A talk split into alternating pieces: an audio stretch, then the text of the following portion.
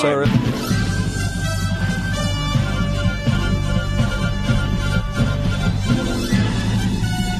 This is Viewpoint with attorney and author Chuck Crismier. Viewpoint is a one hour talk show confronting the issues of America's heart and home. And now, with today's edition of Viewpoint, here is Chuck Crismier. The new Republican chair of the House Energy and Commerce Committee was given all members, has given all members a Bible with the recommendation that they read it through in 2023. Believe it or not, it's true. She said it's an all-time bestseller. I read it through, read it through for the first time a few years ago. She said, and it changed my life. Her name is Representative Cathy McMorris Rodgers from the state of Washington. She said, my encouragement is for everyone to read this book in their lifetime.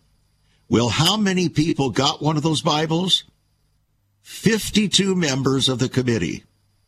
That's right, 52 com- members of the committee. But what will they get when they read that Bible? The Bible, what is the Bible about anyway? How would you describe the Bible, my friend? What is the Bible about? Well, if there's anything that it's about, it's about one by the name of Yeshua or Jesus. Today on Viewpoint, we're going to be taking a look at that person, the third person of the Trinity, or the second person of the Trinity, I guess we should say, Jesus, the author and the finisher of our faith. Oftentimes, as my wife and I are gathered together, praying and reading the scriptures in the morning and discussing it, applying it, I will conclude our time by quoting the book of Hebrews, talking about looking unto Jesus, the author and the finisher of our faith. What does that mean? Looking unto Jesus. Well, it depends on who Jesus is. Is your view of Jesus the same view that the Bible portrays? Or are you looking for and have you constructed a designer Jesus? Well, here on Viewpoint, we're going to be talking about that Jesus with our special guest, Steve Foss, who has written a wonderful book called Looking Unto Jesus 30 Days of Transformation. And indeed, if we're truly looking unto Jesus, it will change your life. Years ago, when we launched this program, one of our listeners said, You just can't listen to Viewpoint long and not be changed. You know why that is? Because we're not here to present information alone.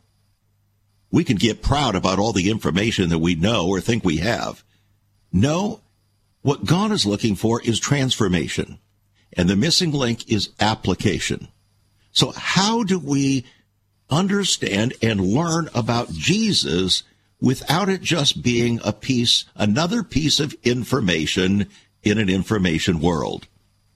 It's going to require application. It's going to be interesting to see how the Holy Spirit applies that today here on Viewpoint. So I welcome you aboard. I'm Chuck Crismier. It's conversation as always with ever increasing conviction, talk that transforms, and perhaps we can get a little bit of an idea contextualizing this with some of the reports that have just come through today. Here's one. This is a sin.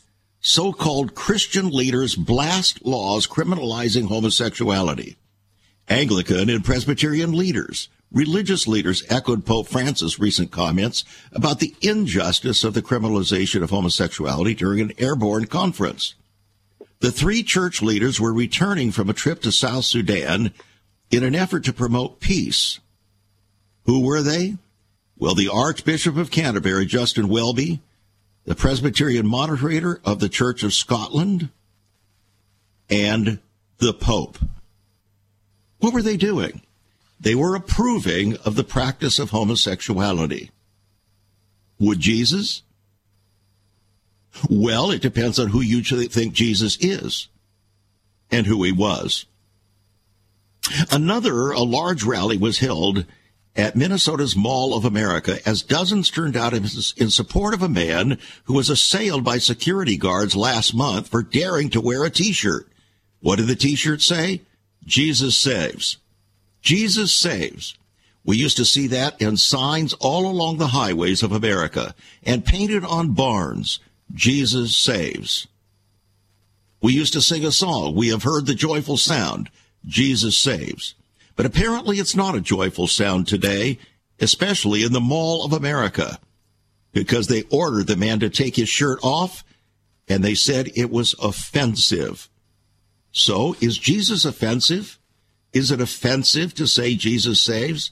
Well, I guess it depends on your view of Jesus. Then again, Michael Brown, Dr. Michael Brown wrote a piece in WorldNet Daily today. He asked the question, will all unbelievers love your church service? Well, it depends on the Jesus that you teach and preach. If you preach the Jesus of the Bible, the Bible says, in fact, Jesus himself said, they will not necessarily love you because the world will hate you because it hated me. So how are we to understand who Jesus is? What Jesus would do? What would Jesus say? Where would he go? And who is his bride? Well, we're going to have to somehow uh, wait on our special guest, Steve Foss, to somehow unveil this to us because the word unveiling is the word actually for apocalypse, which is the book of Revelation. Steve, it's good to have you on the program. Oh, it's great to be with you. People don't realize that the word apocalypse has been, shall we say, uh, co-opted uh, to mean something horrible, something uh, terrifying, uh, such as the earthquake in Turkey. But that's not what the word apocalypse means. In fact, uh, the book of Revelation is called the apocalypse of Jesus Christ, isn't it? Yeah. And it is the unveiling. You know, it's it's interesting when when people think about the book of Revelation, they often think about uh, majorly the persecution of the saints. Mm-hmm. But of, out of the 400 verses in Revelation, only 12 speak about the suffering and the persecution of the saints. The book is really the first five letters, the apocalypse, as you put it, apocalypse, or the revelation, the unveiling of Jesus Christ. Well, what you didn't know, Steve, is that uh, my most recent book, which came out in August, is called The Unveiling, or it's called The Apocalypse, The Unveiling of Jesus Christ. And so this is where we are. And uh, I don't know about you, but I'll tell you one thing. I am convinced that we're on the near edge of the second coming. No man knows the day or the hour, but hour, but I certainly believe we're in the season. What say you? No, absolutely, and that's why I believe that the book of Revelation and what is revealed, especially in the first three chapters, mm-hmm. is so applicable to us today. Because when you look at chapter one, even just chapter one alone, there are 30 unique descriptions of Jesus. It is the most con- concentrated uh, list of descriptions of Jesus at anywhere in Scripture. And I find it very instructive to us to look at this and say, God was about to unveil the in, most intense season that the world would ever experience, the Great Tribulation and the end time events. Mm-hmm. In order to prepare a generation for the most intense season the world would ever experience, he started out by saying, Let me reveal myself to you. Wow. And that's Let exactly me- what the book of Revelation is the unveiling of Jesus Christ. Friends, this book, Looking Unto Jesus, I think is going to be extremely helpful and encouraging to you. And it's on our website, saveus.org, but our guest has made a very special offer, an unusual offer today. We'll let him tell us about it when we get back. This is Viewpoint. Once upon a time, children could pray and read their Bibles in school. Divorces were practically unknown, as was child abuse. In our once great America, virginity and chastity were popular virtues and homosexuality was an abomination. So what happened in just one generation? Hi, I'm Chuck Crismier, and I urge you to join me daily on Viewpoint, where we discuss the most challenging issues touching our hearts and homes. Could America's moral slide relate to the fourth commandment? Listen to Viewpoint on this radio station or anytime at saveus.org.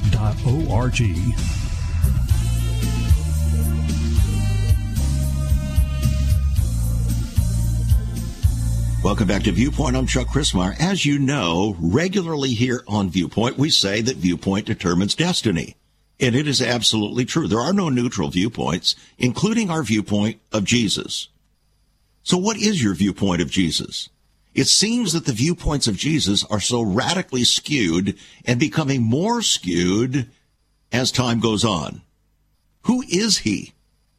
Well, if we were to go back to 1993, April 5th, 1993, Time magazine appeared cover story, one of the most astounding cover stories in the history of Time magazine, other than the one that announced God was dead.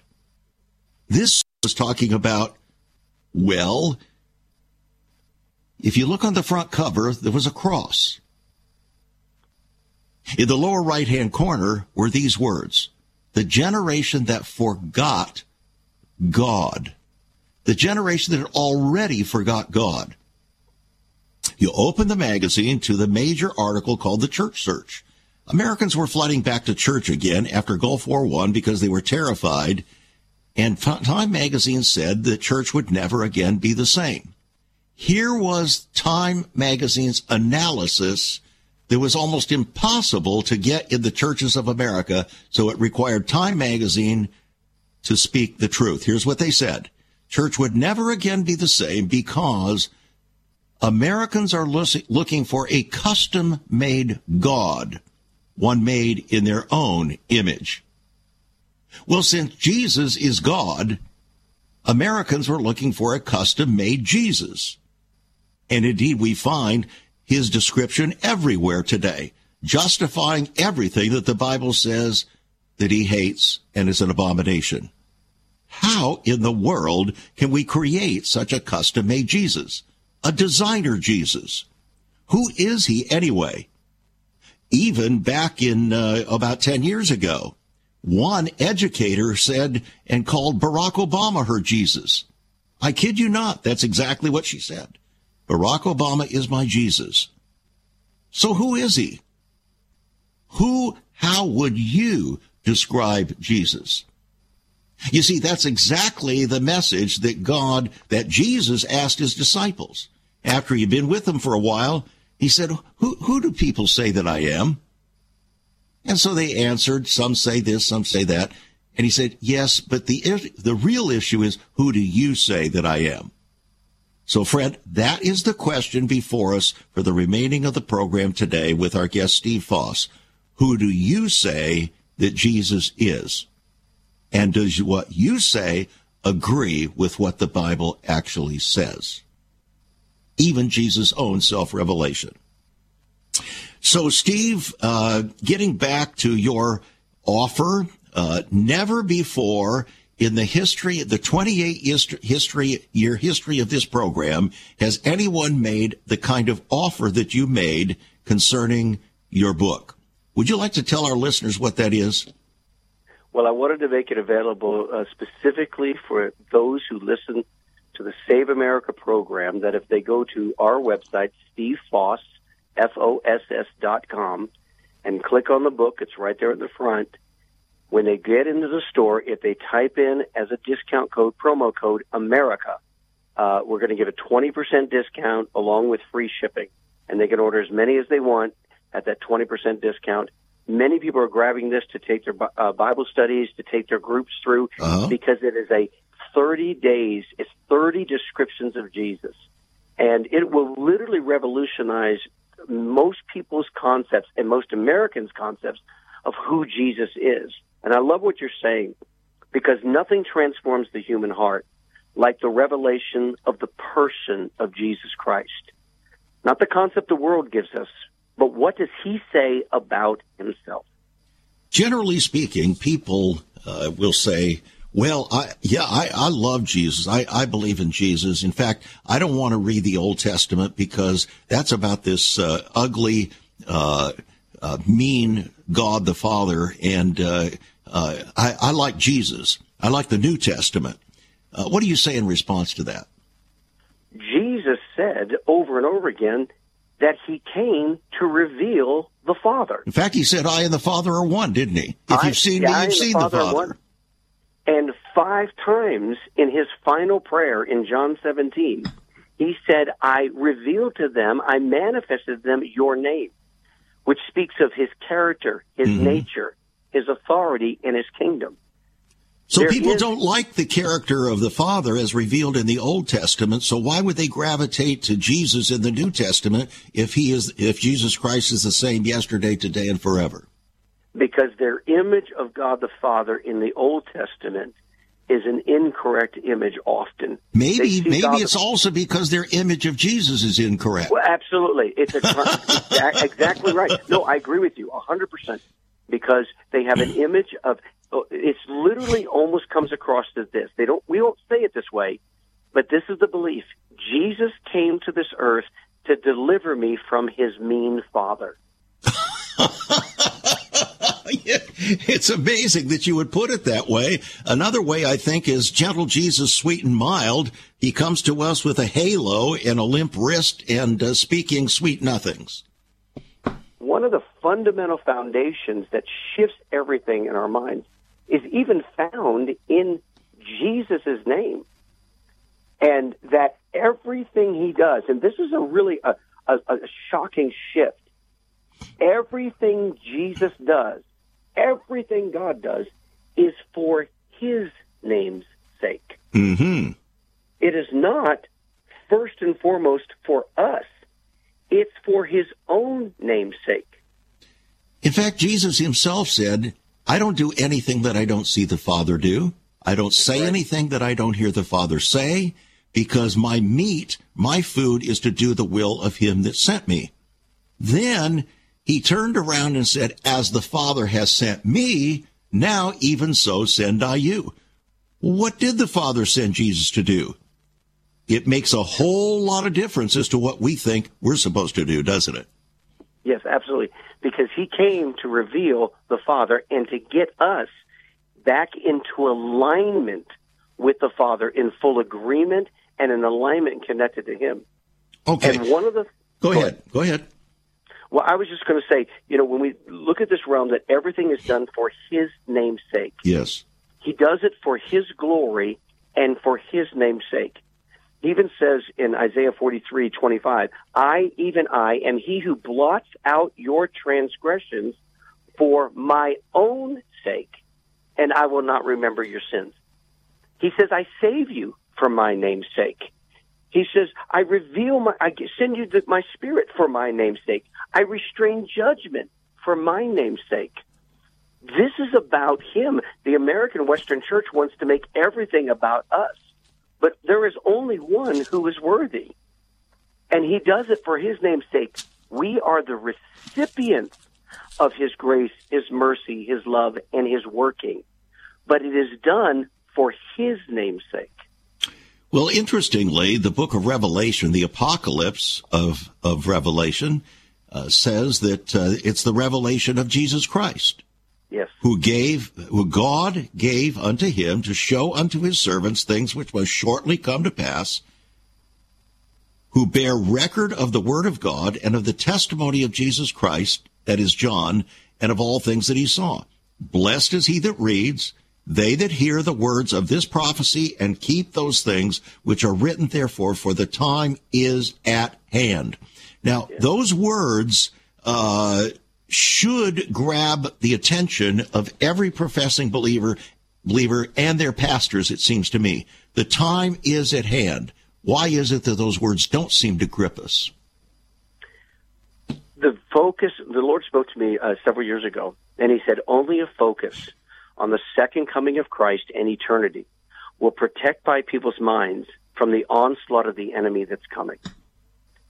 You see, the church has become so focused on placating and even using scriptures and some genuine promises Mm-hmm. to make the people feel better and to focus on the here and the now in this life. So it's about a marketable Jesus. Uh, about- yes, and how he's going to benefit your life here and now. Jesus' writings and these descriptions of Jesus, they all point to the eternal purpose of God, Mm-hmm. the eternal plan. He is working an eternal plan. Jesus is focused on the end of the age. Now, what he does in our lives now is all for an eternal purpose, an eternal plan. You know, a favorite scripture that people have where it says, The Lord says, I know the thoughts that I have towards you, Mm. thoughts of good and not of evil, of a future and a hope. Mm-hmm. But isn't it interesting? We apply that to the future in my few years here on the earth. Yes. And the hope I have for a comfortable life. God was speaking about the eternal hope. Well, that's right. And that's why the Apostle John said that he who has this hope in him will yes. purify himself even as Christ is pure. Absolutely. The what hope? The hope of the future. Yeah. When Christ comes back, when the kingdom of heaven is fully established, when he rules and reigns, when wickedness is finally done away with. This future kingdom, he, Jesus' message started with this. He said, repent, for the kingdom of heaven is at hand. There's a future kingdom that's coming. Wait a minute. You just used on one that. of the most hated words in the Bible. repent. It's the R word. And yet, that's the message that John the Baptist brought to introduce Jesus. Then it, uh, Jesus picked up the mantle and said, repent for the kingdom of heaven is at hand. And then he passed the baton to his disciples and their message was repent and believe the gospel. They passed the baton to Paul, uh, apostle to the Gentiles, and he preached the message of repentance. John in the book of Revelation, the apocalypse, seven times to the churches of Asia says, repent, repent, repent, repent. Why is that word seem so negative when it's all about Jesus? Because we want to, well, one, we don't even understand what the essence of sin is and what repentance is. Let me mm. give this real briefly. The essence of sin is the rejection of God's legal right of authority over our lives. Sin it's is true. an authority issue. Adam and Eve rejected God's authority. You can't do a sinful action until you first reject God's right to tell you how to act. And that's why the fear of the Lord is the foundation of wisdom. If oh, you don't absolutely. fear the Lord, you're not going to obey him. And so the word obey now has become the most hated word in the church, admitted by pastor after pastor after pastor on this program. And because, uh, so repent means to change your mind about what? about rejecting God's right of authority. True repentance is not just saying I'm sorry. True repentance is I will I choose to submit to your rightful authority. I choose to obey what you say. He says if you stop rejecting my authority and you come into agreement with my authority, you surrender to my authority. You know, that's where salvation is. Exactly. He said if you confess with your mouth the Lord the word Lord means one that has right of authority over another. Mm. People out there foolishly say and preach, well, first you accept Jesus as your Savior, and then he becomes your Lord. He cannot be your Savior if he is not your Lord. I agree. Would you say that again, lest it should come only from my mouth? You can, Jesus cannot be your Savior unless he is your Lord, unless you have given to him the right of authority over your life. Yet there are whole denominational groups, theological groups in our country that have spread this message around the world, uh, mocking what they call lordship salvation. They say that's a gospel of works. How do you respond? It is the foundation. Everything in the kingdom of heaven is about authority. It's why God uses authority ver- versions everywhere. Faith is an authority issue. And how we know that is, and we'll do this quickly, but in Matthew chapter 5, mm-hmm. the only place, I'm sorry, chapter 8, beginning with verse 5, the only place in Scripture where Jesus ever marveled over anyone's faith was a Roman centurion. You're right. and what did the Roman centurion say? You know, I'm not worthy that you should come under my house, but house, all you have to do is speak the word. For I too am a man under authority. authority. Mm-hmm. And his whole discussion was, I understand how authority works. And Jesus turned to the Israelites, to the Jews, and said, I have not seen such great faith, no, not in Israel. This man who understands authority understands faith. And you're only saved by grace through faith. You're saved by grace through understanding how to rightly connect to God's authority and submit to it. Isn't That's it right. interesting that uh, James talks about uh, resisting the devil? People love to quote that passage, but he says, submit to God, then resist the devil. What we want to do is resist the devil and pretend to submit to God. It doesn't work that way. Salvation is on the line, friends, and our understanding of Jesus may be on the line as well. We'll be right back with our guest, Steve Foss. Today, his book, Looking Unto Jesus. He'll give you another opportunity to get it in a moment. There is so much more about Chuck Crismier and Save America Ministries on our website, saveus.org. For example, under the marriage section, God has marriage on his mind. Chuck has some great resources to strengthen your marriage. First off, a fact sheet on the state of the marital union, a fact sheet on the state of ministry, marriage, and morals. SaveUS.org. Marriage, divorce, and remarriage. What does the Bible really teach about this? Find all of this at SaveUS.org. Also, a letter to pastors, the Hosea Project, SaveUS.org, and many more resources to strengthen your marriage. It's all on Chuck's website, saveus.org. Again, you can listen to Chuck's Viewpoint broadcast live and archived. Save America Ministries website at saveus.org.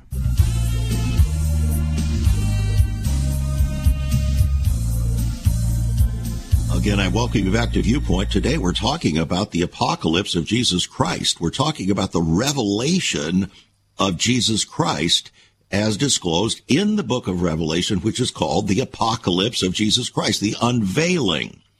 So, our guest today, Steve Foss, with his book, Looking Unto Jesus, taken right from Hebrews chapter 12, Looking Unto Jesus, the author and the finisher of our faith. Steve, uh, make your offer again to our, our listeners. Well, as a special uh, offer to your li- faithful listeners, if they go to stevefoss.com, that's Steve, F-O-S-S dot com, and click on the book, you'll see it right there on the front page. Enter discount code America, and they get 20% off, and they can use that on as many books as they'd like uh, to use for Bible studies or to share with themselves. And I encourage them, take the 30-day challenge. Mm-hmm. Take 30 days, every morning, get up. We read one of these descriptions of Jesus it, start your day off by focusing on Jesus and watch what's going to begin to transpire in your life. The Jesus of the Bible, not the Jesus of American right. uh, redefinition and imagination, not the designer Jesus of American Christianity, but the Jesus of the Bible. That's the only Jesus that can who can save you from your sin, and uh, he is coming again to judge the world in and for its sin. How is it, Steve, that Jesus can come the first time to save us from our sin and not judge the world, and then when he comes again, he's coming not to save us, but to judge us? Help us with that. Well, what's amazing is both are an act of love. I love to describe it this way. Both are an act of love. When Jesus comes back to become, to fully establish himself and take full rule and reign here as the rulers of the kings of the earth, when he comes back to rule with a rod of iron, when he comes back to take over total control, it is an act of love. I say this uh, as an analogy of marriage because so often that's used throughout scriptures, sure. even our relationship with God. And if a man had a wife who left him and committed adultery, and then after a time, oh, came back to her senses and came back and said, "I, you know, forgive me, I want to be back with you," and yet the man she was having an adulterous affair with who was very abusive to her, continued to follow her and abuse her. And they're both standing before the husband. I said, should the husband show mercy or judgment? Sometimes the crowd will uh, shout judgment. I said, oh, so he should judge his uh, his wife who walked away. And they said, oh no, mercy. Oh, so he should show mercy to the man who's abusing her. See, in order to receive his wife, and fully restore her and deliver her from the consequences of her bad decision, he has to do judge stop mm-hmm. the wicked man that's tormenting her. Right. And the so only reason, the only way you can show mercy is if the other person admits they're wrong. That's you right. don't need mercy if you're not guilty as sin, do you? No. And you this might... is where the confusion has come in in the body of Christ between grace and mercy. Exactly. Have, have we been because, listening to each other? Steve, we've, we've been, talking about these Holy things Spirit. for 28 years on the air, and it's mm. almost as if it's all new to people. It's just amazing because we're in we're just enveloped with uh, false concepts of Jesus and of God and uh, what it means to walk with the Lord in the light of His Word. Uh, all of these things just seem to be foreign, and uh, we we concoct ideas about Jesus. And I think one of the reasons for that is that we we like to choose how Jesus responds to different people. So we have two different classes of people in one sense that Jesus responds to in the Bible. One is the poor and the uh, uh, the sinner, uh, the Zacchaeuses, the tax collectors of the world, uh, the wine bibbers and sinners, and so on. And he deals kindly and mercifully with them. But then he comes to deal with the religious leaders of his day who are supposed to be the kingpins of the kingdom of God, and he excoriates them ruthlessly. We don't like that Jesus. Why is it that we think we can pick and choose the Jesus that we want to serve? Because we want we want the image of Jesus that no matter how I live, that we well, let me put it this way.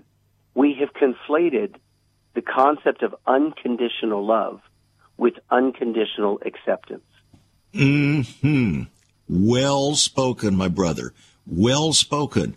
The love of Christ is unconditional, but the effect of that love is all the blessings are conditional, aren't they, including salvation yes. itself? Yeah. Because if Jesus you, then I. Loves everyone, but he doesn't accept everything that we do at all. He demands we align with him. Because he is to be Lord of all. And it yes. has been said if he's not Lord of all, maybe he's not Lord at all. And let me throw another concept out here of the divine motivation, mm-hmm. him who loved us and shed his blood. Because sin, by its very nature, and God reveals this throughout Scripture, separates us from God, separates us from the divine life. We were chosen by God before the foundation of the world. We were chosen and created to be the bride of Christ. Those of God us who created, will walk with him and endure yes. to the end, right? God, yes, God, the Father, created mankind unique above all creation. He created the human frame to have the capacity to house the fullness of the glory of God.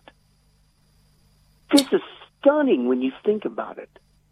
For we have been predestined by God to be conformed into his image, that the mystery of the gospel is Christ in you, the hope of glory. And that's a God, that's a statement that is not made to individuals, it's made to a people. To a people. Yeah. To the to, he created mankind for that purpose. Sin separated us from God. Sin God the Father, uh, let me put it this way God the Father created us for a divine purpose, mankind for a divine purpose, mm-hmm. to be a bride that was worthy of his son Jesus. All right. Now, the scripture says that uh, uh, Christ is not coming for a bride with spot, wrinkle, or any such thing. That's right. That means that if we're going to be prepared for his second coming, there's going to be a, a whole lot that's going to have to be done in the life of most professing Christians, isn't there? Yeah, he has, there is a work of holiness. There is a work of the Spirit of God. You know, people sit there and say, well, as long as we're in the flesh, we're going to sin. I first say is, why are you in the flesh, number one? But two, tell me, oh. explain to me what physical death can do that the blood of Jesus Christ cannot do. Mm. Okay. Jesus walked in as he uh, came down from the Mount of Olives, uh, preparing for his crucifixion. The first th- place he went, as he went up into Jerusalem, was to the temple. And it says that he walked into the temple and began to overturn the tables of the money changers. And he made this declaration it is written, My house shall be a house of prayer, but you have made it a den of thieves. Now, what kind of Jesus was this that went in there? Was this gentle Jesus sweet and mild? Who was he? How are we to understand that? Would understand again everything he is trying to restore everything back to be reconciled to his father in divine order and the under God's authority. Under God's authority. So when he said my house, the divine destiny of my house is to be a house of prayer. He's quoting an Old Testament scripture for all nations. My house is to be a place that's my people are to be a place that's so connected in right relation with my Father that even the world can come and receive mercy and love and answers to prayer from my Father. But your actions have made it a den of thieves. Now, this is fascinating. The word den there means a safe place. Your actions have made this a safe place for thieves to dwell. So I ask the question Who are the thieves and what did they steal? We can look at the natural of the money changers, but Jesus was giving us the focus. What they were stealing was the spirit of prayer. They were closing up the open heaven. God said over and over again, if you sin, if you do these things, I will not hear you. I mm-hmm. will not answer. So they were shutting down what was supposed to be God's portal through which the, the, the, where he would manifest himself and pour his grace and mercy and love and provision to people. Because Their of the actions. holiness that was there and represented in that place. That's right. So how did they steal it? Who were the thieves? He's pointing back to Jeremiah chapter 7, verse 11. He says, Well, this house which is called by my name, have, have you made this house which is called by name a den of thieves? Now, what he says right before that, he says, Behold, you trust in lying words. Folks, hear me carefully. He said, Behold, you trust in lying words. These are the thieves that rob the house of God from being the house of prayer. He said, Will you steal? Will you murder? Will you commit adultery? Will you swear falsely? Will you burn incense to Baal and follow after other gods who you do not know and then come into this house which is called by my name, and say, we are delivered to do all these abominations. This is utterly breathtaking that you're bringing this connection now. This is how the Bible is to be understood and studied. And Steve, you have just brought a tremendous connection here. Let's apply it now. Remember, we cannot just talk about the information, we have to apply it. Today, here we have, you're in the Bible Belt right now in Oklahoma. I'm in the Bible Belt in Richmond, Virginia. For the last 25 years, the divorce rate in the Bible Belt of America has exceeded the nation as a whole by 50%. Did you know that? Oh, wow. 50%. No. 50% in the so-called Bible Belt. So what Jesus would have said is, look, you are claiming that you can divorce your spouses with impunity. You can go out and you can remarry, which I call adultery. You can embrace uh, the practice of homosexuality in your congregations, like the Pope just did. You can uh, you can do all these things, and then you have the temerity or dare to come into my house and call it a house of worship. You've got to be kidding me. That's what Jesus really said, I think, if we applied it right here in our time. We'll be right back with this after the break. Steve Foss looking unto Jesus. Have you ever considered what the early church was like? Many people are developing a heart longing for greater fulfillment in our practices as Christians. A recent study showed 53,000 people a week are leaving the back door of America's churches in frustration. What is going on? Why has there not been even a 1% gain among followers of Christ in the last 25 years? Could it be that God is seeking to restore first century Christianity for the 21st century? Jesus said, I'll build my church. Is Christ by his Spirit stirring to prepare the church for the 21st century? the early church prayed together and broke bread from house to house. They were family, and it was said by all who observed, Behold how they love one another. Incredible. But the same can be found right now. Go to saveus.org and click Cell Church. We can revive first century Christianity for the 21st century. It's about people, not programs. It's about a body, not a building. That's saveus.org. Click Cell Church.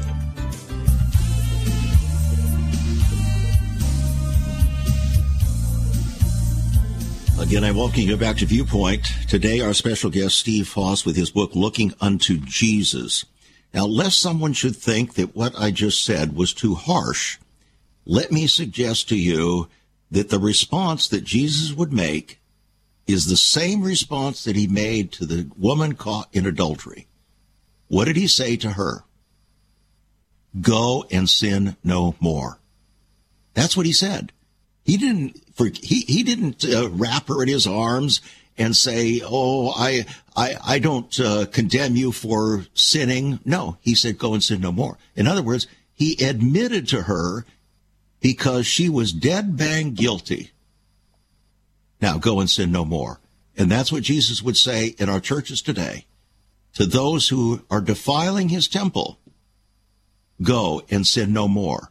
In other words, confess your sin, repent, turn from it, and go and sin no more. That is the mercy of God demonstrated in the life and death of Jesus. Because without that, we have no hope. Right, Steve? Yeah. No hope. The life, the death, and the resurrection. Exactly. Okay. Now, uh, we've talked about uh, the lordship of Jesus Christ. We've talked about uh, the authority of Jesus Christ. And uh, one of the words in the scripture, particularly in the book of Revelation and also in the Old Testament, is Jesus described as king. In the book of Philippians, we find that he's described as uh, that every knee shall bow and every tongue shall confess that Jesus Christ is Lord to the glory of God the Father. We hear the word king. He's called King of Kings and Lord of Lords. Now, let me ask you a question, Steve. Can a person be a king if those that purport to be his subjects refuse to obey him? Uh, the, the answer is obvious, but absolutely not, because the, the king is the realm of influence upon which, or the area, arena where he exercises authority. Yeah. Okay, so let, let's apply the scriptures now and see why the Bible says the things that it says and why we needed Jesus. If you cannot be a king and have subjects that obey you. And if the subjects together agree to disobey, what would you call that in our world, terra firma here in our world, if the subjects of uh, the king refuse to obey him uh, collectively? What would you call that? Well, I'm not sure where you're going at in the realm of a rebellion. There you go. It's a rebellion a conspiracy to rebel. Yes. And what is the penalty for treason? it's death. That's exactly why the Bible says that the wages of sin is death. But, and that's the wonder of it all, but the gift of God is eternal life through Jesus Christ our Lord. So the issue, as you said again, is authority. If we reject his authority, we are rejecting his salvation. And the reason we're rejecting his salvation, we're rejecting life. Mm-hmm. God is.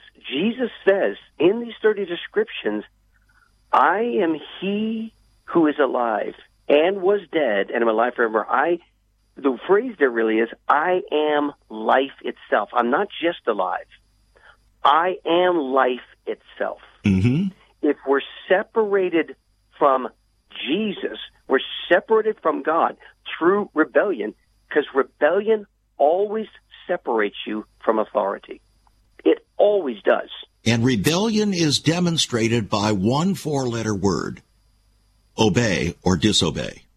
Yes. If we dis what God has said in whole or in part, by definition, we're in rebellion against Jesus, aren't we?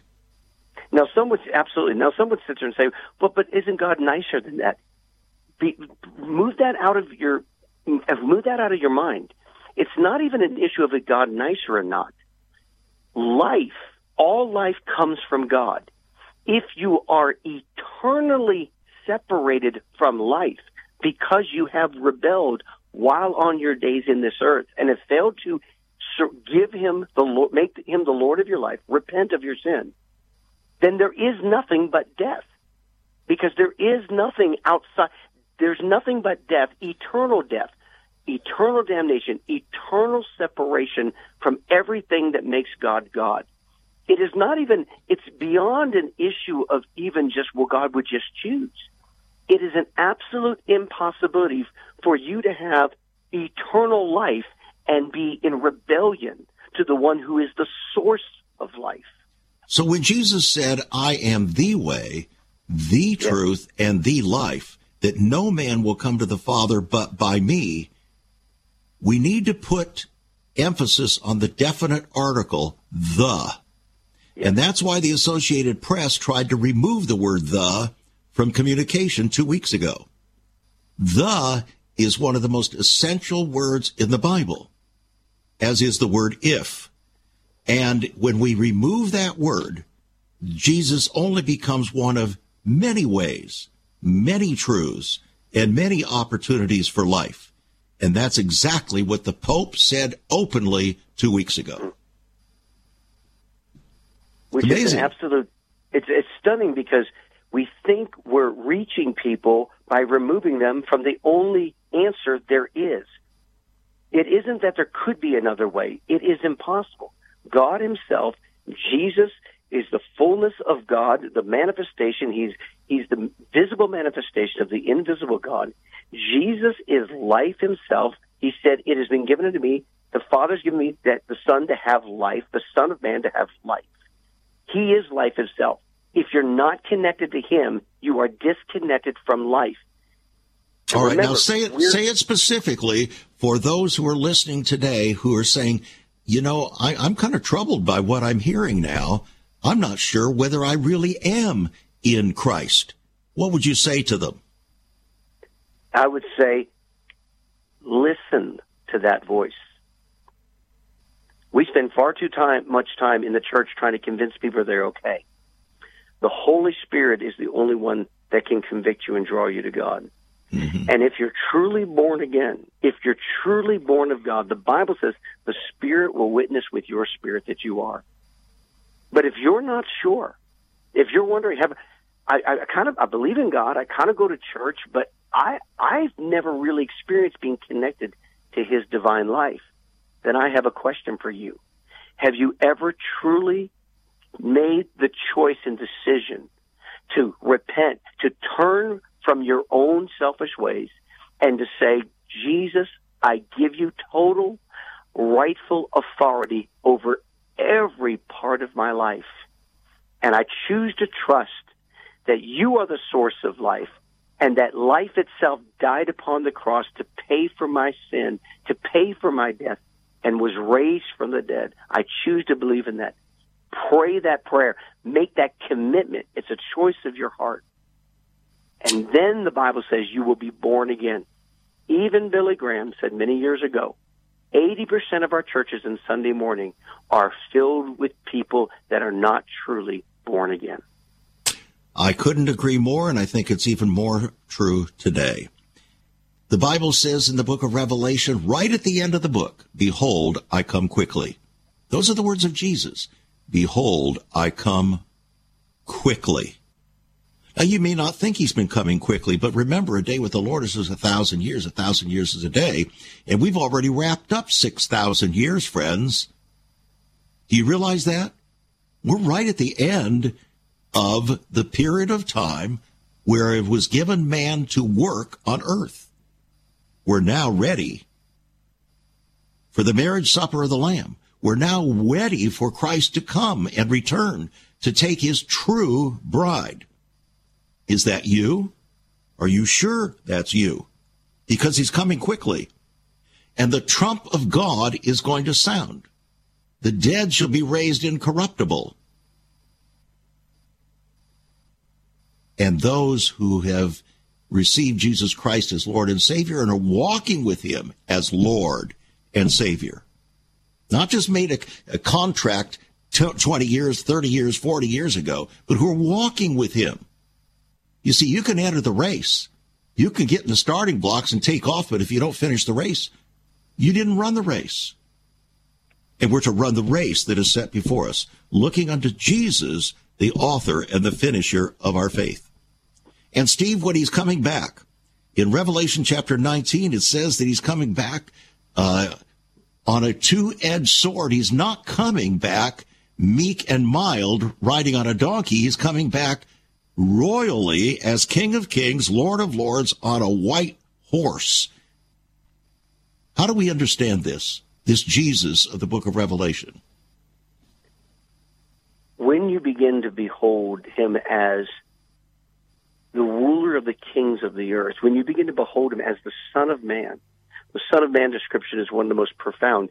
85 times Jesus described himself as the Son of Man. Mm-hmm. Only seven times he described himself as the Son of God.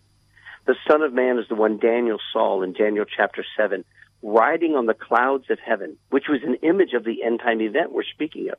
He came to the Ancient of Days, God the Father, and all the kingdoms of the earth were handed to him. And he came, destroyed the power of the Antichrist system. And then the Bible says that it was given unto the saints. Jesus is then handing, he's joining us together with him to rule and reign with him for all of eternity. It's amazing. He's coming to establish his kingdom here on the earth. And I want the listeners to think about this for a moment. One of the descriptions is firstborn from among the dead. Mm-hmm. Jesus is coming back in his glorified, resurrected human body, fully human, yet fully divine for all eternity. He is the firstborn that is like what we will be. The Bible says we don't know exactly what that looks like yet, but we know when we see him, we shall be like him. This is one of the most stunning revelations in Scripture. Yeah. That Jesus, for all eternity, he didn't just take on a human form for 33 years and, and, and say, Whoo, I'm glad I'm done with that. He was resurrected in a human frame, a glorified human frame, a human frame fully capable of housing the fullness of God. It is a great mystery. We don't fully understand it. But he's coming back as the Son of Man. It's why the Bible uses that phrase as the Son of Man. Well, it's interesting we, because the scripture says that Jesus was the mediator of the new covenant. Yes. And uh, then the Bible says in Hebrews chapter 12 that if we refuse him, it says, See that you refuse not him that speaks, for if they escaped not who refused him that spoke on earth from Mount Sinai, how much more shall they not escape if we turn away from him that speaks from heaven? Whose voice then shook the earth, but now he has promised, saying, Yet once more I shake not the earth only, but also the heaven. This is Jesus, friends. It goes on to say that those things which cannot be shaken may remain. We know about all this shaking going on. Just look at Turkey. Wherefore, we receiving a kingdom which cannot be moved, let us have grace whereby we may serve God acceptably with reverence and godly fear, for our God, Jesus, is a consuming fire. That's an amazing when focus, statement. When we focus on Him as the ruler of the kings of the earth, as the firstborn from the dead, as the eyes full of fire, as as the one to come, as the uh, as the, uh, developing a kingdom of priests as we see him as the first and the last, the Alpha, the Omega, as mm. we look to him and we focus on his the kingdom that he's establishing, it will give us strength to endure. Because the Bible says, He that endures till the end shall be saved. Wonderful conclusion. Thank you so much. I feel like uh, we've been a couple of brothers hearing from the Holy Spirit, uh, tying the Word of God together. It's just a wonderful thing, Steve. Thank you so much for joining us. Uh, give that offer again, how people could get your book so uh, graciously. SteveFoss.com and put in discount code America and receive 20% off uh, your entire order. Unbelievable. Thank you so much. Friends, and become a partner with us. Send your gifts by faith to Save America Ministries, P.O. Box 70879, Richmond, Virginia 23255. Go to the website saveus.org. We're preparing the way of the Lord for history's final hour. If you can't see that today, I'm not sure what it would take. God bless and look unto Jesus. You've been listening to Viewpoint with Chuck Crismier. Viewpoint is supported by the faithful gifts of our listeners. Let me urge you to become a partner with Chuck as a voice to the church declaring vision for the nation. Join us again next time on Viewpoint as we confront the issues of America's heart and home.